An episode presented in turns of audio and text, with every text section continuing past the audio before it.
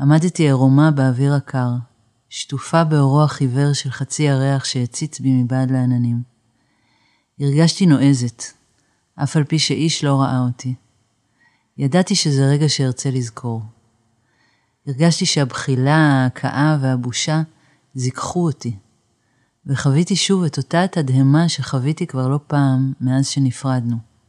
תדהמה שנבעה מהעובדה שהרגע הזה היה כל כך לא צפוי וכל כך לא קשור לרצף הזמן הכללי של חיי. אתם מאזינים לזה קלאסי, אני אסף מעוז. קשה להאמין, אבל זה פרק 50 של הפודקאסט. אני רוצה להודות לכם, המאזינים והמאזינות, שבזכותכם ובזכות התגובות הנפלאות שלכם, אני ממש נהנה להמשיך וליצור תוכן. לכבוד הפרק החמישים זכיתי לשבת לשיחה עם יוצרת מרתקת שחיכיתי זמן רב לפגוש. דיברנו על להיות לבד, על תהליך יצירה ועל הפחד או ההתמודדות עם ביקורת. בסוף הפרק השארתי לכם קטע בונוס, ואם הייתי אתם, לא הייתי מפספס אותו. אגב, כל כך נהניתי בשיחה שלנו שהשארתי אותה כמעט במלואה, כמעט ללא עריכה. אחרי שתסיימו את הפרק, תכתבו לי בדף הפייסבוק זה קלאסי, מה חשבתם, וגם תשלחו את הפרק לכל החברים שלכם שאוהבים ספרים או מילים. מיד תבינו. אולי תרצי להציג את עצמך? אני ארצה, לא, אני הייתי מעדיפה שאתה תציג אותי, אבל אתה הורית לי להציג את עצמי, אז אני אציג את עצמי. אני שירי, שירי ארצי. אה, מה אתה רוצה שאני אגיד על עצמי?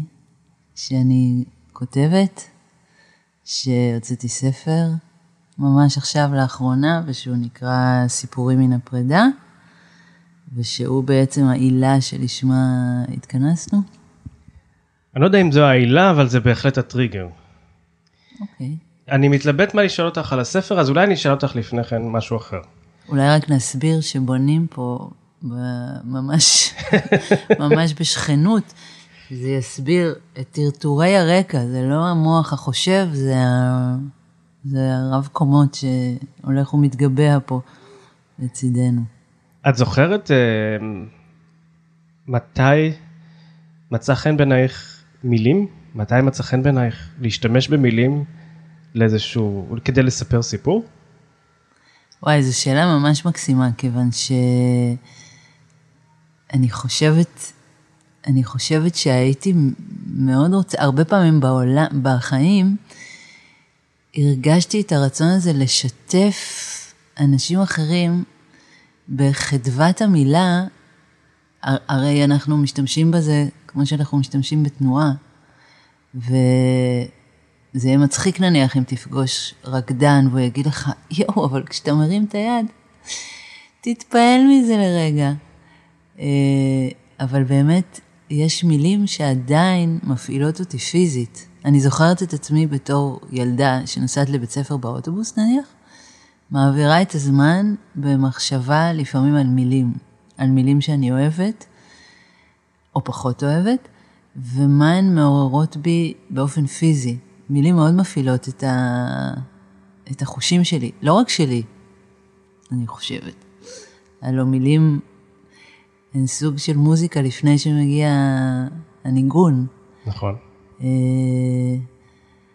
אז, אז אני ממש ממש זוכרת את זה, את התחושה שיש את ההפרעה הזו, סינסטזה, שהחושים מתבלבלים, שאתה רואה צבעים, מריח קולות וכולי.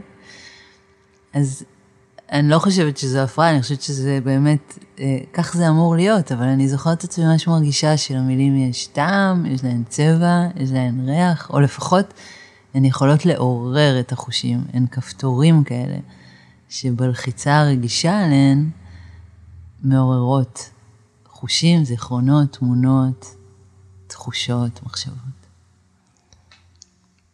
כשאת ניגשת לספר סיפור, ואת סיפרת הרבה סיפורים, את סיפרת סיפורים ב...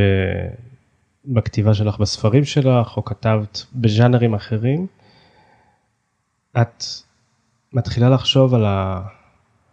על הדמות, או על איזשהו סיפור גדול, מה שהם קוראים לו storytelling, מילה מאוד מוזרה אגב בעיניי, כי הרי אם אתה מספר סיפור, הרי הוא סיפור שמסופר ב storytelling, או שאת מדמיינת איזושהי, כמו שאמרת על המילים שמתנגנות לך, האם יש איזושהי מנגינה שהיא איזושהי מוזיקת רקע כזו שאיתה את יוצרת את הסיפור, את הדמות, את החוויה?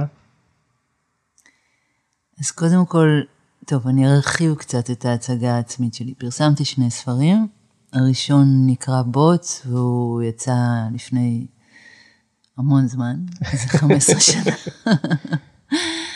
והשני, כאמור, אה, סיפורים מן הפרידה, יצא ממש לפני שלושה חודשים בערך, ובין שניהם כתבתי תסריטים.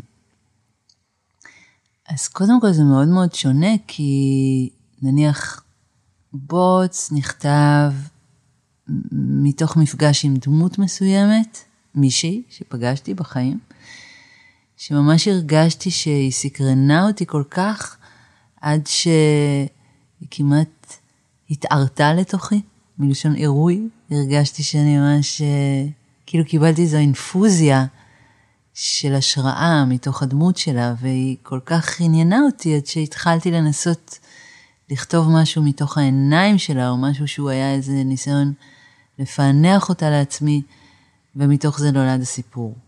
וגם הייתה לי דמות, אבל לא הייתה לי עלילה, ואני זוכרת את עצמי ממש רודפת אחרי העלילה קצרת נשימה, כי באיזשהו שלב זה גם נעשה מין עלילה של בריחה, אז כל הזמן לא ידעתי לאן זה הולך, וכל הזמן הרגשתי שאני צריכה, כאילו, אני זוכרת את תחושת קוצר הנשימה בתוך uh, תביעת העלילה.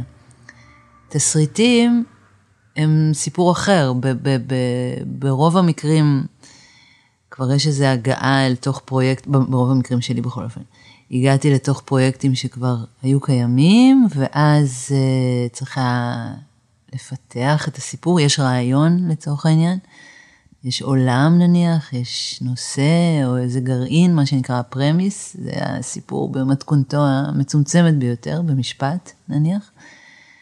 ואז צריך להתחיל ולבנות את זה, ותסריטים, הם, הרבה פעמים אני מדמה את זה לעצמי, שהם דומים יותר לארכיטקטורה, לצורך העניין. זאת אומרת, אתה מייצר מין תוכנית ארכיטקטונית, שעל בסיסה מישהו ילך ויבנה את הבניין הזה. זה שלב ראשון מבין המון המון שלבים. והחשיבות של, ה, אמ, של המבנים בתוך, אה, בתוך תסריט של המבנה, לא, שב, לא שבפרוזה אין לזה חשיבות, אבל ב, ב, בתסריטים אני חושבת שהחשיבות של זה היא יותר גדולה, מודגשת, כיוון שזה מדיום שעוסק בפעולות. אז זה כמו ההבדל בין קונטורים לבין המילוי ש, שבפנים. אתה צריך ליצור שלד מאוד חזק, מאוד יציב, שאחר כך כבר, אתה יודע, ההגשמה שלו, הצילום שלו, המשחק, העריכה, הם ימלאו את החללים הפנימיים, בעוד שבספרות, המילים ממלאות את החלל הפנימי, ולכן יש משהו, אני חושבת, הרבה יותר אה, עדין ורך בכל מה שקשור ב, בקונסטרוקציה. אז אם אני חוזרת לשאלה שלך, איך זה מתחיל אצלי? לא יודעת. זה יכול להתחיל ממשפט שגונב אותי פתאום, מרעיון ארטילאי, מתמה. אני אדם שמאוד אוהב תמות. אני מאוד אוהבת אה, נושאי על. הם מעניינים אותי לצלול לתוכם. אבל אני גם לא מרגישה שיש לי מספיק ניסיון בשביל להגיד. מוצא חן בעיניי שאת אומרת את זה שאת אוהבת תמה.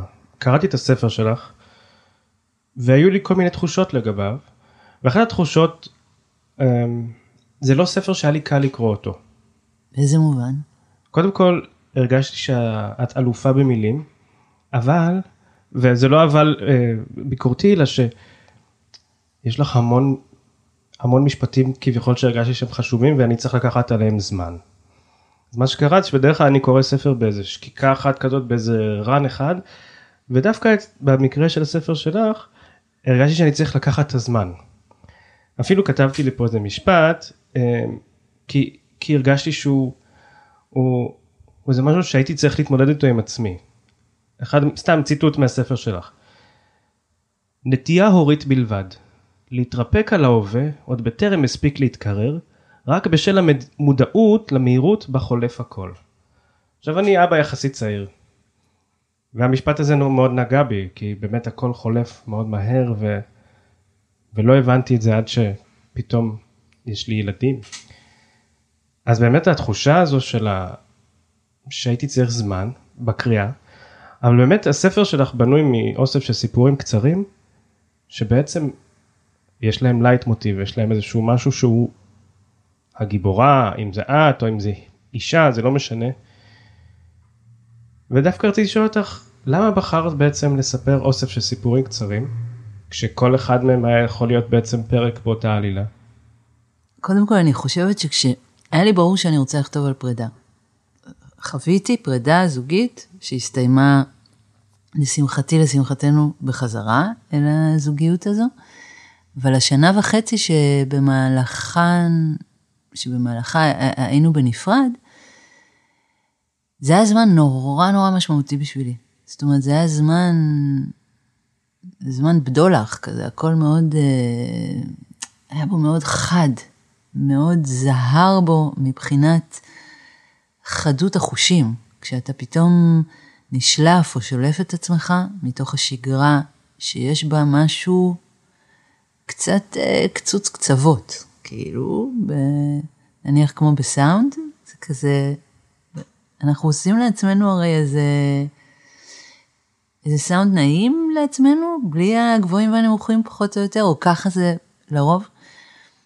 פתאום כשאתה נשלף מתוך הדבר הזה, אז כן, יש הרבה דיסטורשנים, אבל משהו נורא נורא חד ב, ב, בשמיעה של הדברים, בתחושה של הדברים. ו... וזה היה משהו שהרגשתי שאני מוכרחה, אני מוכרחה לנצור אותו באיזושהי צורה, אני מוכרחה לשמור אותו, אני מוכרחה לכתוב אותו.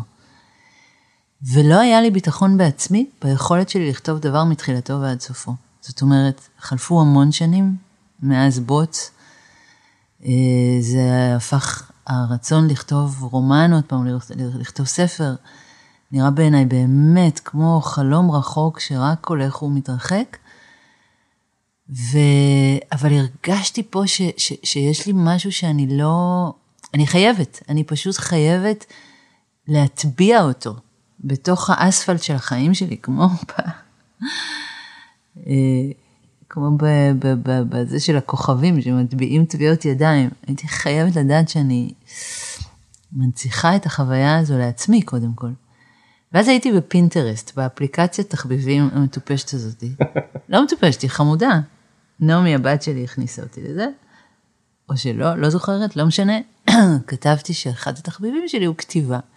נתקלתי בתרגיל כתיבה הכי טריוויאלי של ג'יי קיי רולינג, לכתוב מאורע מתחילתו ועד סופו. וכך עשיתי, על פני, אני יודעת מה, ארבעה ימים בשבוע כתבתי. וזה הפך להיות הסיפור הראשון בספר. ואז אמרתי לעצמי, וואי, זה ממש טוב בשבילי, כאילו, לשחק משבת לשבת. לקחת אה, אינטרוולים, מה שקוראים בריצה, עשיתי אפליקציה כזאת של ריצה. עשיתי, ניסיתי ללמוד לרוץ.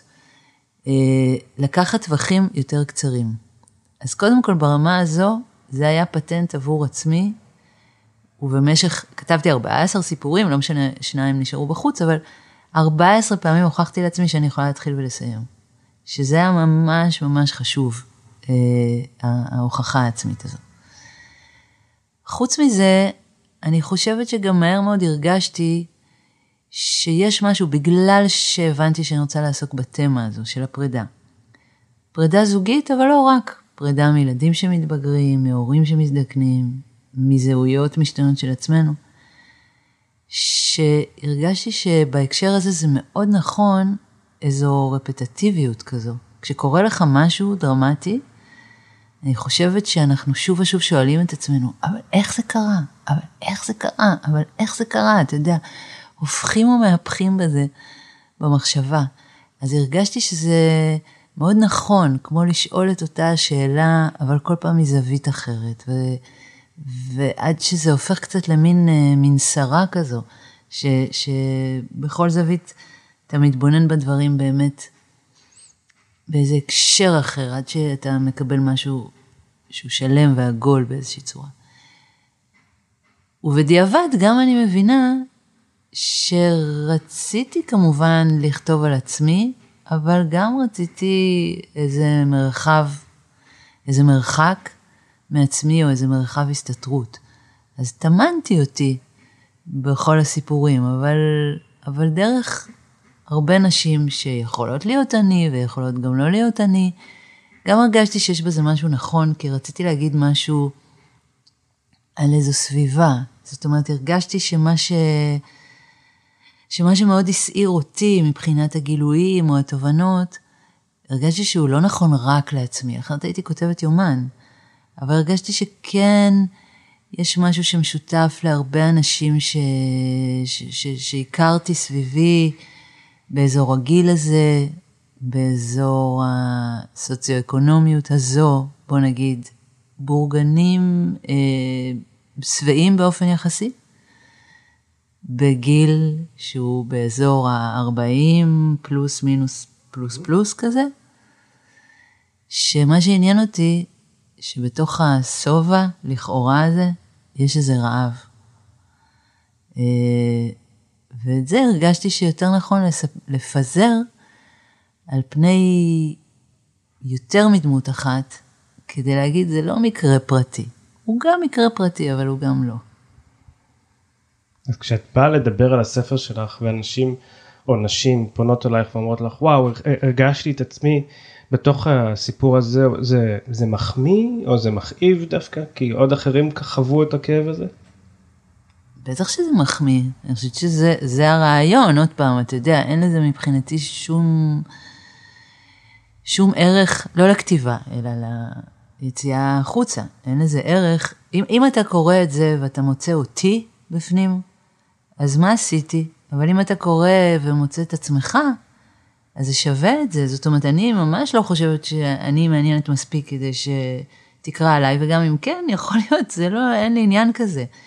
אבל אני מאוד רוצה לחשוב ש, שהמילים שלי מפעילות אצלך משהו ששולח אותך לאיזו התבוננות בעצמך, או מציפות דברים מתוך עצמך. וגם אתה אומר על הכאב, א', אני חושבת, אני רוצה לחשוב שלא רק כאב יש פה, יש פה גם כאב, אבל יש פה עוד המון דברים אחרים בעיניי.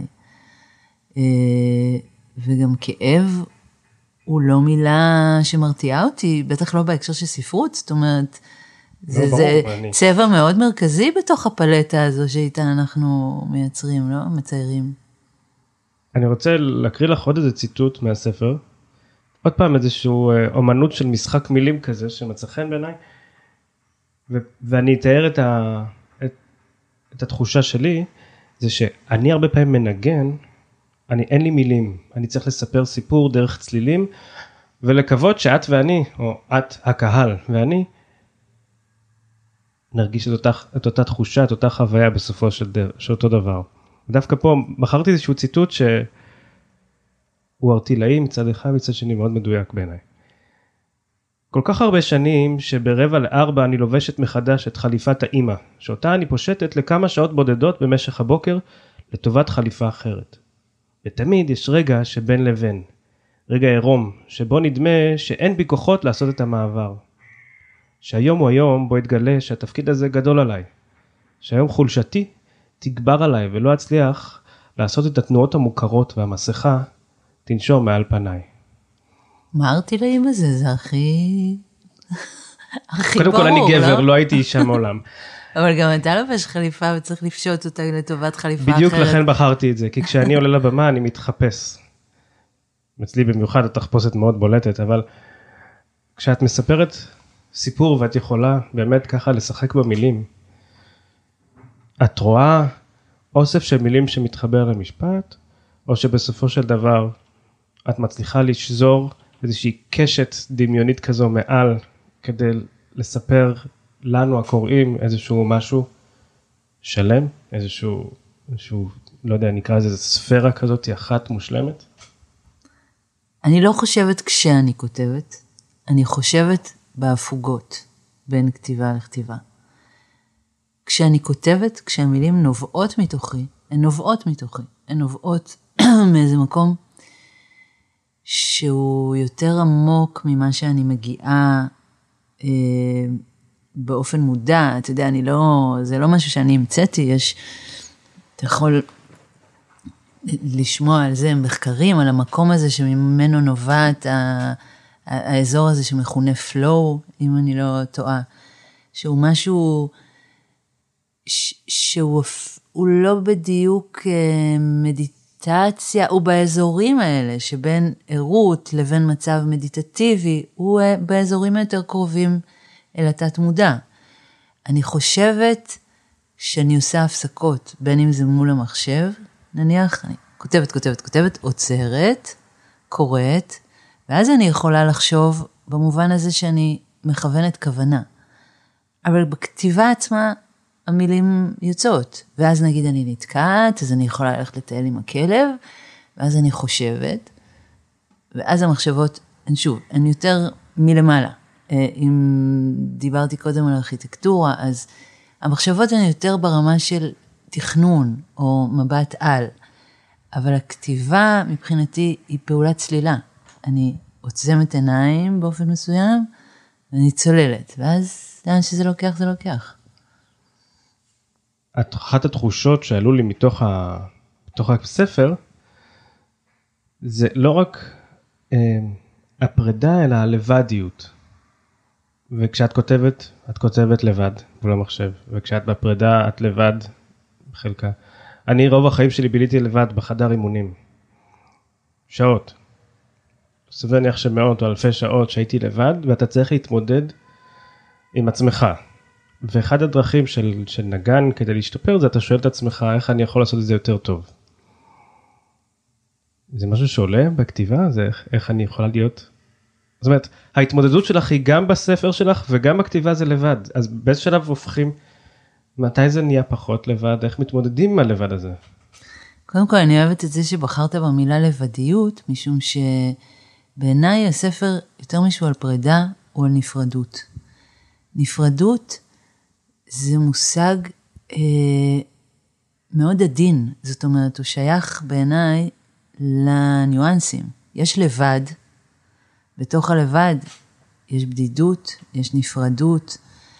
הנפרדות בעיניי זו לא תחושה קשה או, או, או שלילית בשום צורה. זו תחושה של מובחנות. זו תחושה שבה אתה אחד עם עצמך. אה, ולא מעורבב.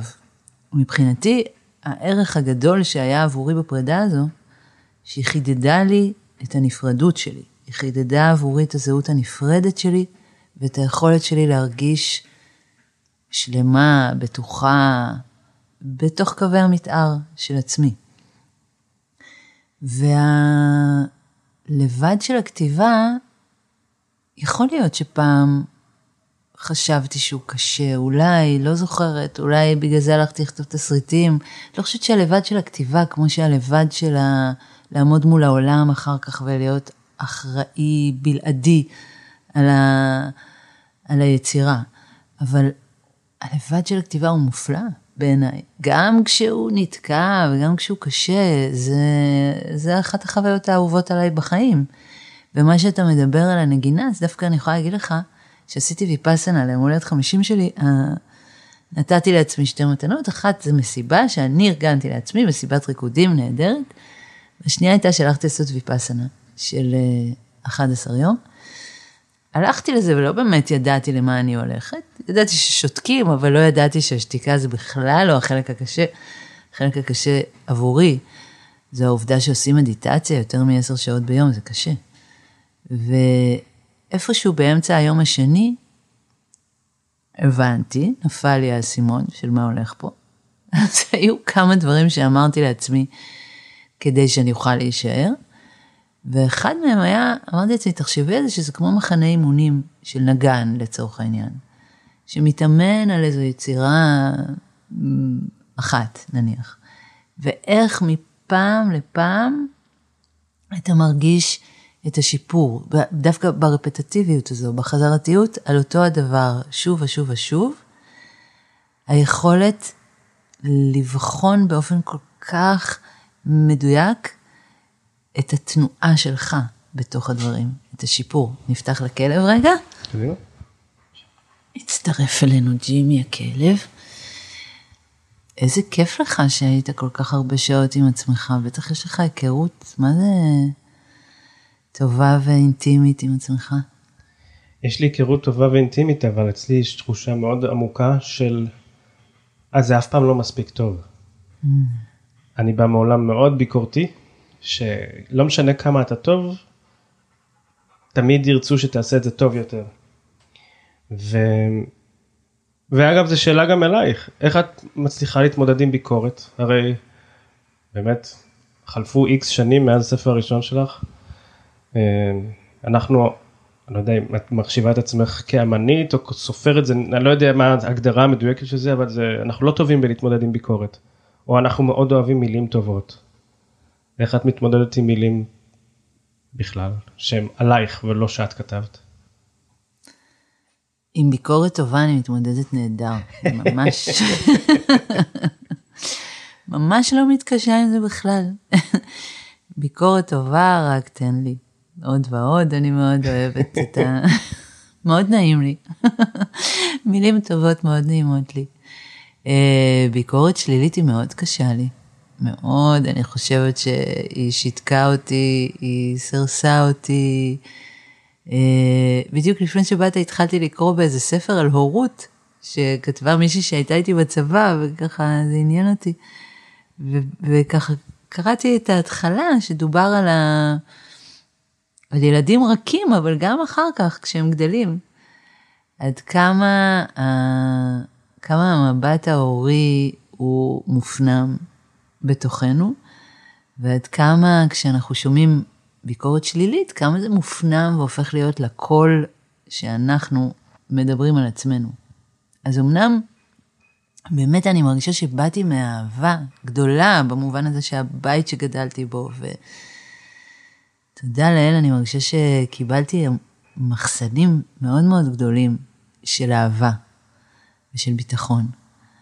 ועדיין, ואולי אפילו, אולי אפילו דווקא בגלל זה. זאת אומרת, אני חושבת שלפחות בספר הראשון שלי, הוצאתי ספר כמו שילד מביא ציור מהגן, לאבא ואימא. באמת, ואני רגילה שלציורים שלי מהגן, אבא ואימא אומרים, וואי, איזה מהמם, ותולים על המקרר. לא לקחתי בחשבון שהעולם הוא לא אבא ואימא באיזשהו אופן. זה נורא אינפנטילי, אני ממש לא מבינה את עצמי בהקשר הזה. איך יכולתי? איך יכולתי לא להפנים את הדבר הזה, ועוד בבית שגדלתי בו.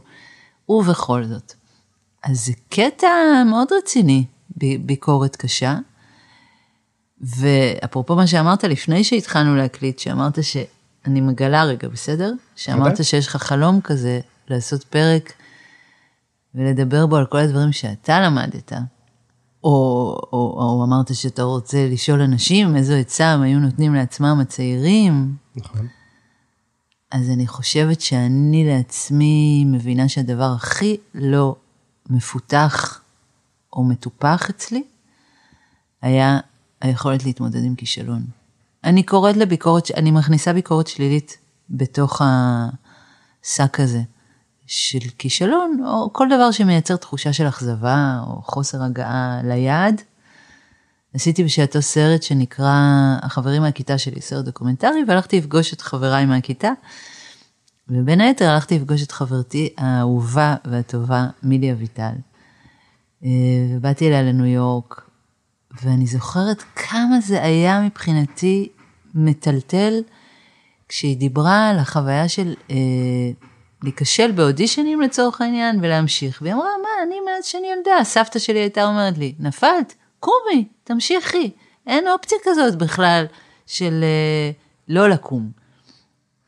והיה משהו, היה אסימון ענק שנפל לי שם, אפרופו נפילות. השריר הזה של ליפול ולקום, אני חושבת שהוא אחד השרירים הכי הכי חשובים בחיים בכלל, ובטח ובטח בהקשר הזה של לעמוד למבחן מול החוץ, וואו, זה מה זה חשוב. את עושה את זה אחרת עם הילדים שלך? אה, אני מאוד מאוד רוצה להאמין שכן, שאני יותר יודעת לשים על זה משקל. שוב, זה לא שאני לא מרגישה שאיתי עשו משהו לא נכון, אני לא יודעת להגיד למה אני לא... לא, למה אני מרגישה שלא הוכשרתי לדבר הזה? אני חושב שיש מישהו שמוכשר לזה. תראה, נגיד אני חיה עם שחקן, אוקיי? יפתח. שחקנים, מעצם העבודה שלהם, העבודה מבוססת על 90 אחוזי דחייה. בכלל, אומנים, גם התסריטאים, אתה יודע, אתה מגיש תסריט לקרן, לצורך העניין, אתה מבקש תקציב. וואו, פעם מישהו אמר לי, על כל 100 פרויקטים שלו, על כל 100 לאווים יש כן אחד. תחשוב, אילו ביצורים פנימיים, נוגדי דחייה, איזה נוגדני דחייה אתה צריך לפתח בתוך עצמך, עצומים. אחת התחושות שעלו לי באופן אישי מה, מהספר שלך זה תחושה של, של קנאה. שמי ואת, מקנא?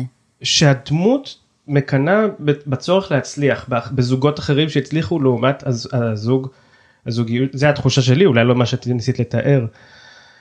אני המון זמן, כשהייתי צעיר, את מדברת על הצעירות ועל ההבדל היום, קינאתי באחרים שהצליחו. למה הוא קיבל את ההופעה הזאת ואני לא? את מדברת על מילי אביטל, שכמובן הצליחה בענק, למה היא ואני לא? למרות שאתן חברות, זה משהו שמפעיל אותך, או שזה פשוט איזשהו רג, רגש כזה שהוא כנראה עבור כולנו נמצא שם? חזק יותר או חזק פחות. אצל שחקנים אני יודע שזה פשוט קיים כי לא קיבלתי את התפקיד וההוא כן קיבל אותו.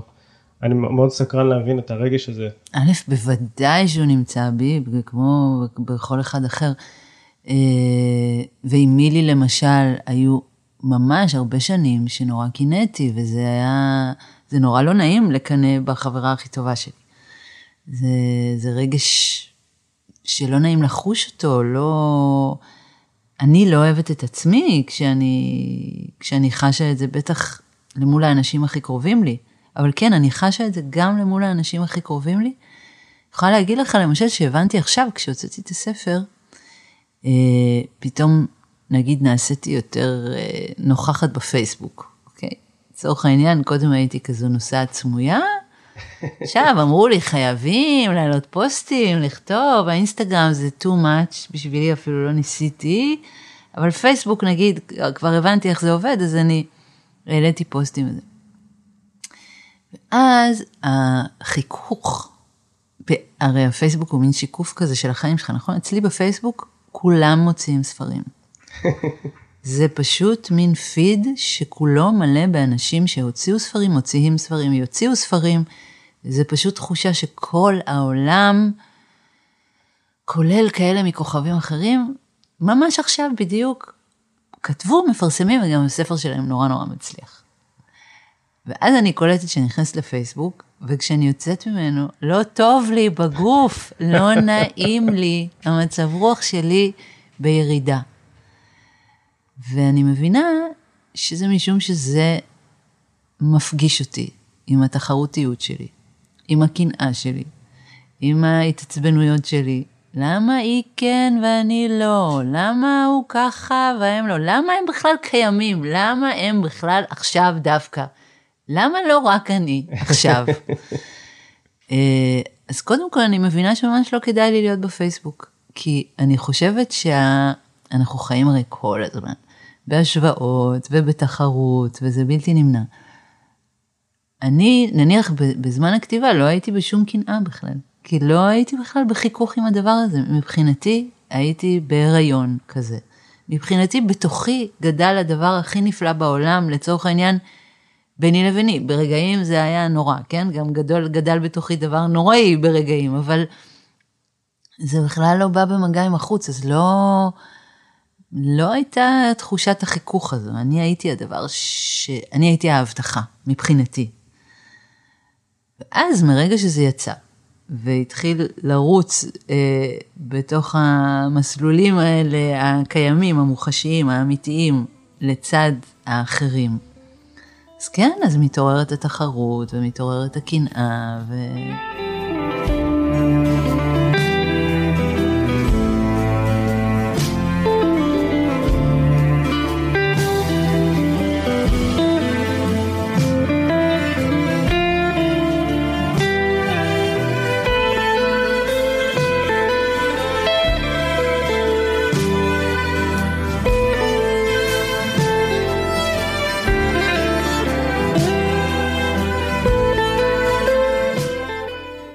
כמה חודשים, ממש זמן קצר, היה לי מזל לשבת באולפן הקלטות עם אחיך, עם פיצו. והקלטנו ביחד את המוזיקה שלו, והוא אמן אדיר. ובמהלך אחד הסשנים, בדיוק אז קראתי את הספר שלך, ואמרתי לו, תגיד, איך אתה, מה התחושות שלך לגבי הספר של שירי? אז הוא אמר, אתה יודע, אני עוד לא סיימתי לקרוא אותו, אבל אז הוא סיפר לי משהו מאוד מעניין, שלפני שהספר יצא, אתם התאספתם ואת הקראת חלק מה, מהפרקים אני מניח, או חלק מהטקסט, וזה מצא חן בעיניי כי אולי הצלחת לרומם את המילים עבור האנשים שחשובים לך מהדף, בדרך שבה את מדמיינת אותם, זאת אומרת, את הקראת את זה כמו שזה נשמע אצלך בראש. אז גדלת בבית שהוא מלא במוזיקה, אז חשבתי אולי לשאול אותך, איך אדם, איך בחרת דווקא להקריא את המילים ולא להגיד להם, הנה תראו, הנה קחו ספר, אוסף של דפי A4, כתבתי את זה, תקראו. וואי, יש לי כל כך הרבה דברים להגיד על כל מה שאמרת עכשיו. קודם כל אני אגיד על אח שלי, פיצו, יונתן, שאני כבר כל כך מחכה שהשירים המדהימים, באמת מדהימים שלו, יצאו לעולם. הוא בשלב הזה של ההיריון הזה כבר ממש אה, חודש תשיעי, אבל שנינו יודעים איזה קסם. אלוף, הוא אלוף. מדהים, מדהים. הוא האח שלי שפחות אנשים מכירים, הוא צעיר ממני, בניגוד לבן, שאותו יותר מכירים. אה, יונתן צעיר ממני ב-17 וחצי שנים, ונורא נורא כיף שהוא עומד אה, להוציא את הדברים המהממים שלו. ואני יכולה להגיד לך שכשהספר יצא, הוא, הוא השתהה טיפה, ככה, עם הקריאה שלו, לא הרבה, איזה שבועיים, אתה יודע, חילקתי לבני המשפחה וחיכיתי בדריכות, הוא אמר לי, אני לוקח את הזמן, ברשותך, ואני לא מגיב לך גם תוך כדי.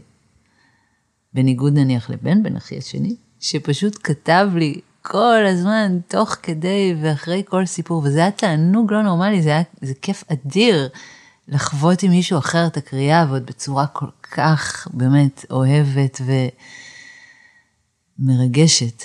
אז פיצו אמר, אני רוצה לחוות את זה בעצמי, ואחרי זה אני אכתוב לך. ואז הוא כתב לי את אחד המכתבים הכי יפים שמישהו כתב לי אי פעם. באמת, זה, זה היה כל כך מפעים שאני לא הרבה בלי מילים, אבל באמת באמת הייתי בלי מילים ממה שהוא כתב לי.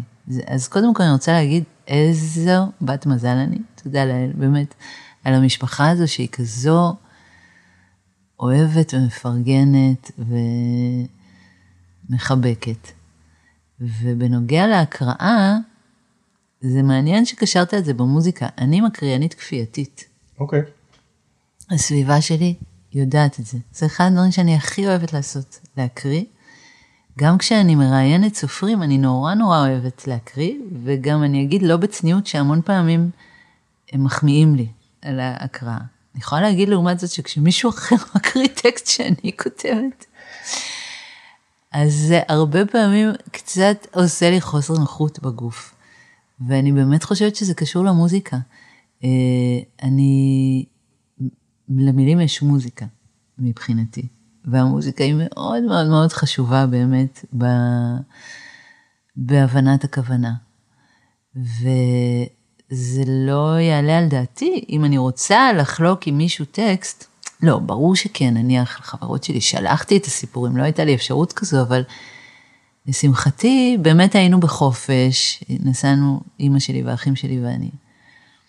והם היו מספיק אה, מקסימים, סבלניים ונדיבים כדי לאפשר לי לקרוא באוזניהם אה, כאלה כמויות גדולות של טקסט, ומבחינתי זה באמת הכי... הכי נכון שאני יכולה להעביר את זה. זה נורא כיף. דיברת על זה מאוד יפה, על, ה, על ההיריון הזה, בגיל המאוחר והלידה של הספר, ולפני כמה פרקים אירחתי את, את ירון זילברמן, במאי קולנוע, ושאלתי אותו, אתה עובד על פרויקט שנתיים, שלוש, ארבע, אתה יולד את הסרט, יולד את הסדרה, ואז אתה ממשיך הלאה לפרויקט הבא. איך אתה משחרר את ה... אתה הרית כל כך הרבה חודשים, את הרית את הספר הזה כל כך הרבה זמן. אני מניח שיש את התהליך שאנשים לא מודעים אליו של עריכה ועיצוב ועימוד ויחסי ציבור והכל, ו... ובסוף הוא בחוץ. איך משחררים, אם בכלל, ו- ו- ו- ומתחילים במרכאות כפולות לחיות? וואי, השאלות שלך פשוט מעולות. ממש, באמת, תבוא כל פעם, זה ממש עוזר לי אה, לנסח את הדברים, וזה גם בטיימינג מצוין. קלישאת היצירה כהיריון או כתינוק, היא קלישאה כל כך רווחת, והיא כל כך נכונה, אני מרגישה. כשהוא יצא, ממש בדומה לתינוק, הוא לא נתן לי לישון בלילה. זאת אומרת, אני בקושי ישנתי בלילות. אני הרגשתי, שמתי לב שאני לוקחת אותו איתי מחדר לחדר. אה, שמתי לב שכשאחרים החזיקו אותו, אני הייתי מתגנבת ובעותק שלי מדפדפת לראות איפה הם עכשיו, איך לנסות לקרוא את זה דרך העיניים שלהם, כמו שמישהו מחזיק את התינוק שלך בהתחלה כל כך, לא ידעתי עוד איך להתייחס לזה, שמישהו אחר מחזיק את זה. זה, זה נכון לבני המשפחה שלי, לחברים הקרובים, כן, לאט לאט כשהתחילו לקרוא את זה עוד ועוד אנשים, כבר לא יכולתי לשלוט בקריאה ולפקח באופן כזה, זה כבר נהיה too much. ועכשיו, חלפו שלושה חודשים וקצת, ואני ממש מרגישה שכמו כשהתינוק הוא בן שלושה חודשים נניח, ויש מין פעימה כזו של שחרור, אני מרגישה שאני קמה בבוקר, וזו כבר לא המחשבה הראשונה שלי בבוקר. מה שלום הספר היום? היא חוזרת אחר כך, נניח אם קמתי בשמונה, אז ב-11 כבר סביר להניח שיהיה לי איזה חוסר שקט של מה עשיתי או מה אני יכולה לעשות היום כדי לקדם את הספר. אבל בוא נגיד שאם במשך שלושה חודשים באמת זה הדבר המרכזי שעניין אותי, איך אני יכולה להחזיק אותו, לייצב אותו ולהוציא אותו אל העולם ולתת לו את הדחיפה הנכונה כדי שהוא יתחיל לנסוע היטב. אז אני מודה שמשהו בטיפונת התעייף. אפרופו הפייסבוק למשל, קצת נמאס לי, לא, לא בא לי יותר כל כך. אה, ומשהו בי ממש ממש באופן טבעי מתחיל לשחרר ואומר, אוקיי, יאללה, עכשיו שילך לבד. ובמקביל, היות שכנראה המקום במוח הוא מוגבל, וכשמשהו מפנה מקום אז חייב להיכנס משהו אחר במקום. הוא מוגבל, אך ואקומי. אז יותר ויותר אני מוצאת את עצמי חושבת, ומה הדבר הבא שאני רוצה לכתוב? זהו, זה, זה השאלה הבאה שלי, זה איך מפנטזים, זה לא המחשבה הקונקרטית, איך אני מתפרנסת, הרי אלא מה, איך, איך ממשיכים את הפנטזיה? הרי פה פינטזת, היה לך איזשהו אירוע מכונן בחיים, שיצר ספר. אולי עכשיו החיים שלך במרכאות רגילים, אז איך מפנטזים את הדבר הבא? זה נורא מעסיק אותי באמת, ממש, ממש. אה, באופן מסוים כן. קודם כל אני אומרת, וואי, ברוך השם, החיים טובים, תודה לאל, ושככה יישאר. בעזרת השם, וזה וזה. אה, על מה אני אכתוב? ו, ובאמת זו שאלה, אני לא יודעת. אני חושבת כל מיני מחשבות על דברים שקרו בעבר, ואני חושבת כל מיני מחשבות על דברים שקרו לאנשים אחרים, ואני כן מאמינה ומניחה ש, שסיפורים דרכם להתגלות. באופן הפלאי הזה, שבו אנשים מתגלים לך, אירועים מתגלים לך, סיפורים, הסיפורים יקרו, אני מתאר לעצמי. אבל אין ספק ש, שלהבין שעכשיו אני נמצאת בעצם בתוך החלל הריק, הפנוי הזה, החלל המתחייב על מנת שתהיה בריאה, חדשה, אז זה גם קצת כזה מלחיץ. כתבת את הספר, הוא ספר שהוא גם עבורך אולי סוג של, לא רוצה לומר תרפיה, אבל אולי סוג של איזשהו, פתחתי ושחררתי איזה משהו שהיה מאוד עמוק בפנים. אבל הגשת אותו למשפחה הקרובה שלך, למשפחה המורחבת. זה משהו שדווקא פתח שיחה? זה משהו שיצר דווקא פתיחות ולאו דווקא אולי שירי ויפתח אז נפרדו, אסור לגעת בזה שאף אחד לא יכעס, ועכשיו פתאום זה, זה בחוץ, אז מותר לדבר על זה? קודם כל, מבחינתי מותר היה לדבר על זה מהרגע הראשון. זאת אומרת, אני חושבת שבשום שלב אני לא הרגשתי, אני גם לא חושבת שיפתח הרגיש, שיש פה איזה משהו שאסור לגעת בו, ואם הייתה מבוכה או חשש, זה דווקא מאנשים סביב. אה, אני, אני ממש אה, הרגשתי שזה משהו שאפילו בא לי לדבר עליו באיזשהו אופן, כי באמת הרגשתי ש, שחווינו חוויה נורא נורא חזקה, והיה לי ממש רצון וצורך לשתף בה. אה, אבל כן, אני יכולה להגיד שבהחלט היו לי חששות בזמן הקריאה, הייתי אומרת לי, יפתח, יואו, מה יהיה, אה, איך הילדים יקראו את זה? וואי, איך ההורים שלך יקראו את זה? היו אנשים ספציפית, ספציפיים שזה קצת יותר הטריד אותי, ואחרי שהוא קרא, התגובה שלו הייתה כל כך מרגשת. הוא אמר לי, כולם צריכים לקרוא את זה. כולם, כי זה ממש, כי זה ממש על כולם. זה היה נורא מרגש. אני אוהב לסיים את הפרקים בבקשה להמלצה תרבותית. ואני מרגיש איתך אולי שווה לבקש המלצה על איזשהו טקסט, ספר או משהו שקראת, שמשמח אותך, אולי שיכול לעניין את, ה, את המאזינים? אז אני אמליץ על ספר שאני ממליצה עליו בכל הזדמנות שעבורי בקריאה, אני בכלל מאוד מאוד חושבת שכשיוצרים יצירה, זה נורא חשוב למצוא את, ה, את הרפרנסים שלך. זאת אומרת, זה משהו שמאוד מאוד עוזר למצוא יצירות מקבילות, שאולי עוסקות בנושאים מקבילים, או ב... שיש בהן משהו שאתה מרגיש שמתקשר איתך.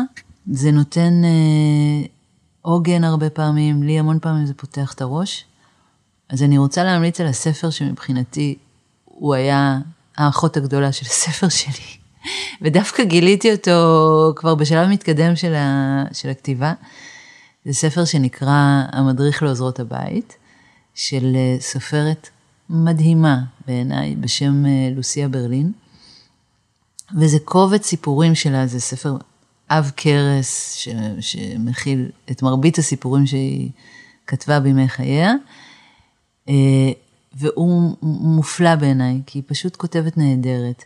היא חייתה חיים מאוד מרתקים, מאוד מגוונים, מלאי אה, סתירות וניגודים, והיא כתבה באופן כל כך משוחרר מהגדרות. זאת אומרת, אתה קורא ואתה יודע שזה עליה, ובאותה מידה זה לא עליה, ושזה בכלל לא משנה, כי זה עליך בסופו של דבר. ויש משהו מאוד ג'אזי בעיניי בכתיבה או בקריאה של הספר הזה, משהו נורא נורא משוחרר, משחקי. אה, לא נטול כאב, עוסק בדברים הכי, הכי רבי משקל של החיים, אבל באופן מלא סקרנות, מלא חדוות חיים, מלא תשוקה לחיים, מלא פיכחון ומלא חמלה. המדריך לעוזרות הבית. תודה רבה, היה לי ממש כיף, ואני ממש מקווה שהספר שלך הבא יצא בעוד פחות מ-15 שנה. וואי, אמן, הרבה פחות. בוא תאחל לי הרבה הרבה פחות מ-15 שנה. מתי שהוא יצא, מתי שהוא ייוולד, אני אשמח לקרוא אותו. תודה, היה ממש כיף, ממש כיף איתך. תודה גדולה לשירי ארצי. היה לי תענוג גדול מאוד להקשיב לך ולקרוא את המילים שלך. אנחנו יוצאים מהפרק עם שתי המלצות לספרים שאותם אפרסם גם בעמוד הפייסבוק זה קלאסי. את המוזיקה ששמעתם בפרק כתב יונתן ארצי, אחיה של שירי, שכאמור, כולנו מחכים שהאלבום שלו כבר ייוולד. בדרך כלל, בסיום הפרק, אני משמיע מוזיקה, אבל הפעם אני משמיע לכם קטע בונוס. שירי מקריאה לנו קטע מתוך הספר שלה, סיפורים מן הפרידה. אתם האזנתם ל"זה קלאסי", אני אסף מעוז. נפרד מכם עד הפרק הבא. מה שאני קוראת זה קטע מתוך הסיפור חגים. רגע קודם הגיבורה השתכרה משתי כוסיות ערק, ומצאה את עצמה, את עצמה מקיאה על המדרכה, ועכשיו היא בדירה של איזו ידידה שלה שחזרה לבר כדי לשלם את החשבון. היא אחרי שהיא התקלחה והיא מרגישה כבר יותר טוב, הגיבורה הזאת, והיא לבדה בדירה זרה באמצע העיר. הרחוב היה ריק, פרט לאדם אחד שטייל עם כלבו ועישן סיגריה, שהשנה התעמר מסולסל והגיע עד אליי. זה גירה אותי. למרות שחששתי לחוש שוב בחילה, הדלקתי לי אחת. בזמן שהצעתי את הסיגריה, נשמטה מעליי המגבת, ואני הנחתי לה ליפול. עמדתי ערומה באוויר הקר, שטופה באורו החיוור של חצי ירח שהציץ בי מבעד לעננים. הרגשתי נועזת, אף על פי שאיש לא ראה אותי. ידעתי שזה רגע שארצה לזכור. הרגשתי שהבחילה, ההכאה והבושה זיככו אותי, וחוויתי שוב את אותה תדהמה שחוויתי כבר לא פעם מאז שנפרדנו. תדהמה שנבעה מהעובדה שהרגע הזה היה כל כך לא צפוי וכל כך לא קשור לרצף הזמן הכללי של חיי. ההווה מעולם לא אחז בי חזק כמו עכשיו, וכל שנייה הייתה דחוסה ואטומית. בשגרה הייתה אשליה של ודאות, אבל כשנפרדנו, נפרמה האשליה הזו, וחשפה את האמת שמאחוריה ואת העובדה שדבר אינו בטוח ולא צפוי, והנכונות לשהות בתוך חוסר הוודאות יצרה בתוכי חוויה בלתי מוכרת של חיים עוצמתיים. זכרתי תחושה דומה רק מהזמן בו היינו מאוהבים בתחילת הקשר, ושיערתי שכך, להבדיל, מרגישים גם אנשים המצויים במצבים של סכנה, כאשר נוכחותו של החוץ חזקה כל כך, עד שהיא נעשית חריפה יותר מנוכחותו של הפנים. או לכל הפחות חריפה לא פחות ממנו. הרגשתי שאני שוהה בתוך רטט מתמשך, וזו הייתה תחושה מדהימה של ערות. השגרה הייתה מרדימה, וברגעים רבים מדי נדמה הכל כמו הצגה שמציגים בפעם המיליון. חוזרים על אותן הפעולות ואותו הטקסט, ובאותם המקומות הידועים מראש זוכים למחיאות כפיים או לפרצים של צחוק. אבל מאז שנפרדנו, נדרשתי לאלתר, והאלתור דרש ממני נוכחות מלאה. לא הייתי מוכנה לוותר על דבר בתוך זה. גם לא על הרגעים המעורערים כמו אלה שחוויתי ביממה האחרונה, ובייחוד לא על זה הנוכחי, בו ניצבתי ערומה במרפסת זרה, משקיפה על רחוב ריק באוויר הקר של הלילה.